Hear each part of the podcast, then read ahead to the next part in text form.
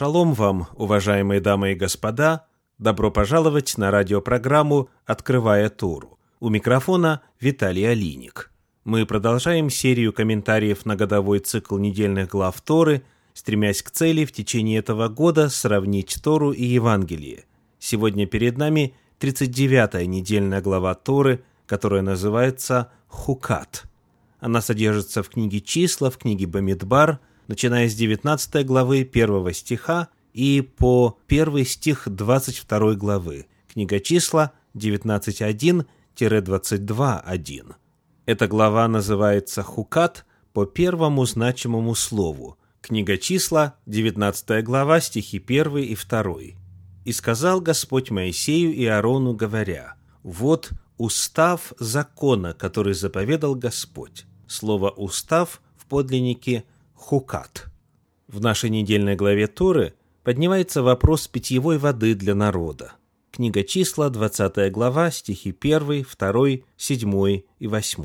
«И пришли сыны Израилевы, все общество, в пустыню Син в первый месяц, и остановился народ в Кадесе, и умерла там Мариам, и погребена там. И не было воды для общества, и собрались они против Моисея и Аарона. И сказал Господь Моисею, говоря, возьми жезл и собери общество, ты и Аарон, брат твой, и скажите в глазах их скале, и она даст из себя воду. И так ты изведешь им воду из скалы, и напоишь общество и скот его». Прочитанный эпизод имел место ближе к концу сорокалетнего путешествия народа израильского по пустыне. Появляется вопрос, откуда же народ брал воду для питья во время всего путешествия?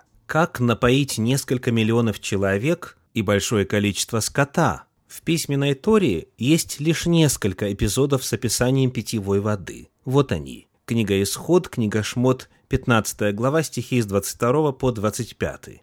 «И повел Моисей израильтян от Чермного моря, и они вступили в пустыню Сур, и шли они три дня по пустыне и не находили воды. Пришли в меру и не могли пить воды в мере, ибо она была горька, почему и наречено тому месту имя Мера. Моисей возопил Господу, и Господь показал ему дерево, и он бросил его в воду, и вода сделалась сладкою. Там Бог дал народу устав и закон, и там испытывал его.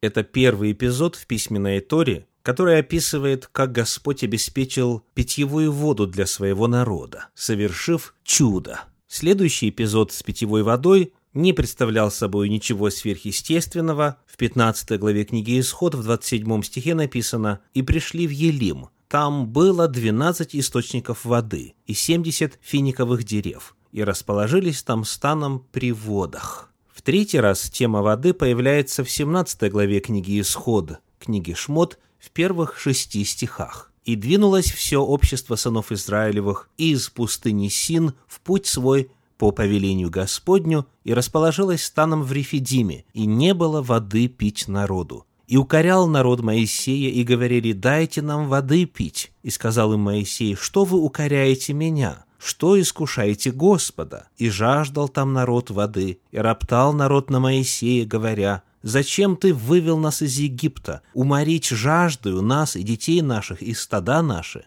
Моисей возопил Господу и сказал, «Что мне делать с народом сим? Еще немного, и побьют меня камнями». И сказал Господь Моисею, «Пройди перед народом, и возьми с собой некоторых из старейшин израильских, и жезл твой, которым ты ударил по воде, возьми в руку твою, и пойди. Вот я стану пред тобою там, на скале в Хариве, и ты ударишь в скалу, и пойдет из нее вода, и будет пить народ. И сделал так Моисей в глазах старейшин израильских. Всевышний совершил чудо. Из скалы потекла вода. А с четвертым эпизодом, где присутствует вопрос питьевой воды, мы уже познакомились. В начале сегодняшнего комментария это книга числа, 20 глава. Этот случай имел место ближе к концу сорокалетнего путешествия. И потому снова появляется вопрос, где же народ брал воду в остальные годы путешествия по пустыне? Комментаторы Торы издревле усматривали ответ на этот вопрос именно в нашей недельной главе. Обратимся вновь к книге числа, книге Бамидбар, 20 главе, первым двум стихам. И пришли сыны Израилевы, все общество, в пустыню Син в первый месяц, и остановился народ в Кадесе, и умерла там Мариам, и погребена там, и не было воды для общества, и собрались они против Моисея и Аарона. Вот что об этом пишет в своем комментарии Раши, ссылаясь на раздел Талмуда Таанит 9. Поскольку это происходит непосредственно после смерти Мирьям, заключаем отсюда, что на протяжении всех 40 лет они имели источник благодаря заслугам Мирьям. В действительности, когда мы читаем первый и второй стих, невозможно не заметить взаимосвязь. Написано «И умерла там Мариам, и погребена там, и не было воды для общества». Вот как об этом пишет Гирш в своем комментарии. Последовательность изложения предполагает, что лишь благодаря заслугам Мирьям сыны Израиля могли до сего времени наслаждаться водой. Какое значение имела для нравственного будущего народа ненавязчивая деятельность Мирьям и сколь великой потерей была для всего народа ее смерть, можно видеть из того факта, что колодец высох сразу же после ее кончины. Чуть подробнее об этом из комментария Санчина. Благодаря Мирьям на каждой стоянке начинала течь вода из каменной глыбы, двигавшейся вслед за лагерем евреев на всех переходах. Когда Мирьям умерла, этот колодец перестал давать воду и затерялся среди камней пустыни. В древних мидрашах, сказаниях еврейского народа, сохранилось много интересной информации об этом колодце. Цитирую из книги Раби Моше Вейсман, Мидраш рассказывает. Как же евреи получали воду из колодца Мириам? Дарующая воду волшебная скала всегда оказывалась рядом со станом сынов Израиля, на возвышенном месте напротив входа в мешкан, то есть святилище. Каждый из двенадцати вождей, подходя к скале, посохом прочерчивал линию от колодца до места стоянки своего колена.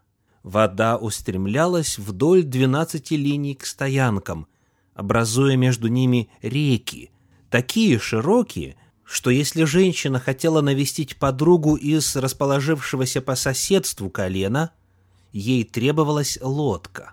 Вода окружала также большую часть лагеря.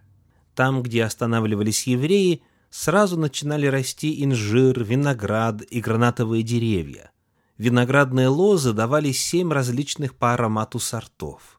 Сыны Израиля пользовались водой и растениями, жизнь которым давал колодец Мириам, и тем самым познавали благо грядущего мира. Поэтому позже они сложили песни об этом волшебном колодце. После кончины Мириам колодец внезапно исчез.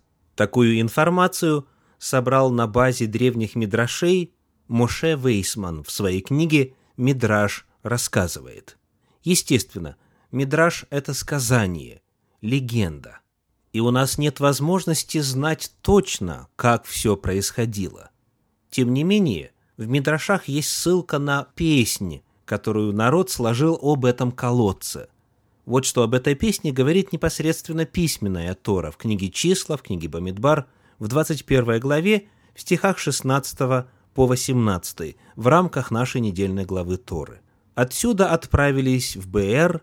Это тот колодец, о котором Господь сказал Моисею «Собери народ и дам им воды». Тогда воспел Израиль песнь сию «Наполняйся, колодец, пойте ему, колодец, который выкопали князья, вырыли вожди народа с законодателем, жезлами своими. Есть ли какая-либо информация на эту тему в апостольских писаниях? Приглашаю посмотреть на первое послание Коринфянам, 10 главу, первые четыре стиха. «Не хочу оставить вас, братья, в неведении, что отцы наши все были под облаком, и все прошли сквозь море, и все ели одну и ту же духовную пищу, и все пили одно и то же духовное питье, ибо пили из духовного, последующего камня. Камень же был Христос. Апостол Павел здесь вспоминает путешествие Израиля по пустыне и упоминает некий последующий камень. В современном русском языке эта фраза звучит уже довольно запутанно. Обратимся к иным переводам этого отрывка. Перевод епископа Кассиана, равно как и перевод «живой поток», предлагают следующий вариант. «Ибо пили из духовной скалы, следовавшей за ними». Перевод Российского библейского общества «Они пили из духовной скалы, шедшей с ними». Перевод Кулакова – ибо пили они все из одного духовного источника, из скалы, которая сопровождала их. Апостол Павел таким образом упоминает о камне, о скале, которая сопровождала израильский народ во время путешествия по пустыне. И из этого камня, из этой скалы народ пил. Апостол Павел таким образом использует часть устной Торы – то, чего нет в записанном тексте Пятикнижья, но что сохранилось в еврейской традиции. Он называет этот камень духовным. Очень важно здесь прояснить понятие «духовный». К сожалению, в современном мире многие используют его как антоним термину «буквальный», «настоящий», «материальный», противопоставляя духовное материальному. Однако апостол Павел использовал термин «духовный» в совершенно ином смысле. Все, что упомянуто в этом отрывке, было весьма реально. И море, сквозь которое прошли израильтяне, и столб облачный и огненный, и манна, которой они физически питались, и вода, которую физически пили. Все это было духовным в том смысле, что было по своей природе, по происхождению сверхъестественным, но по своему выражению было весьма материальным – Речь идет таким образом о буквальном камне, о буквальной глыбе, скале, которая сопровождала израильтян во время путешествия в пустыне. Камень же этот, говорит апостол Павел, был Христос. Иисус Христос, согласно апостольским писаниям, задолго до своего воплощения в человеческое естество сопровождал израильский народ в пустыне и обеспечивал их существование – Исследование этого эпизода вновь демонстрирует единство Торы и апостольских писаний. Да благословит Всевышний вас и ваши семьи. Поздравляю с наступающей субботой. Шаббат шалом.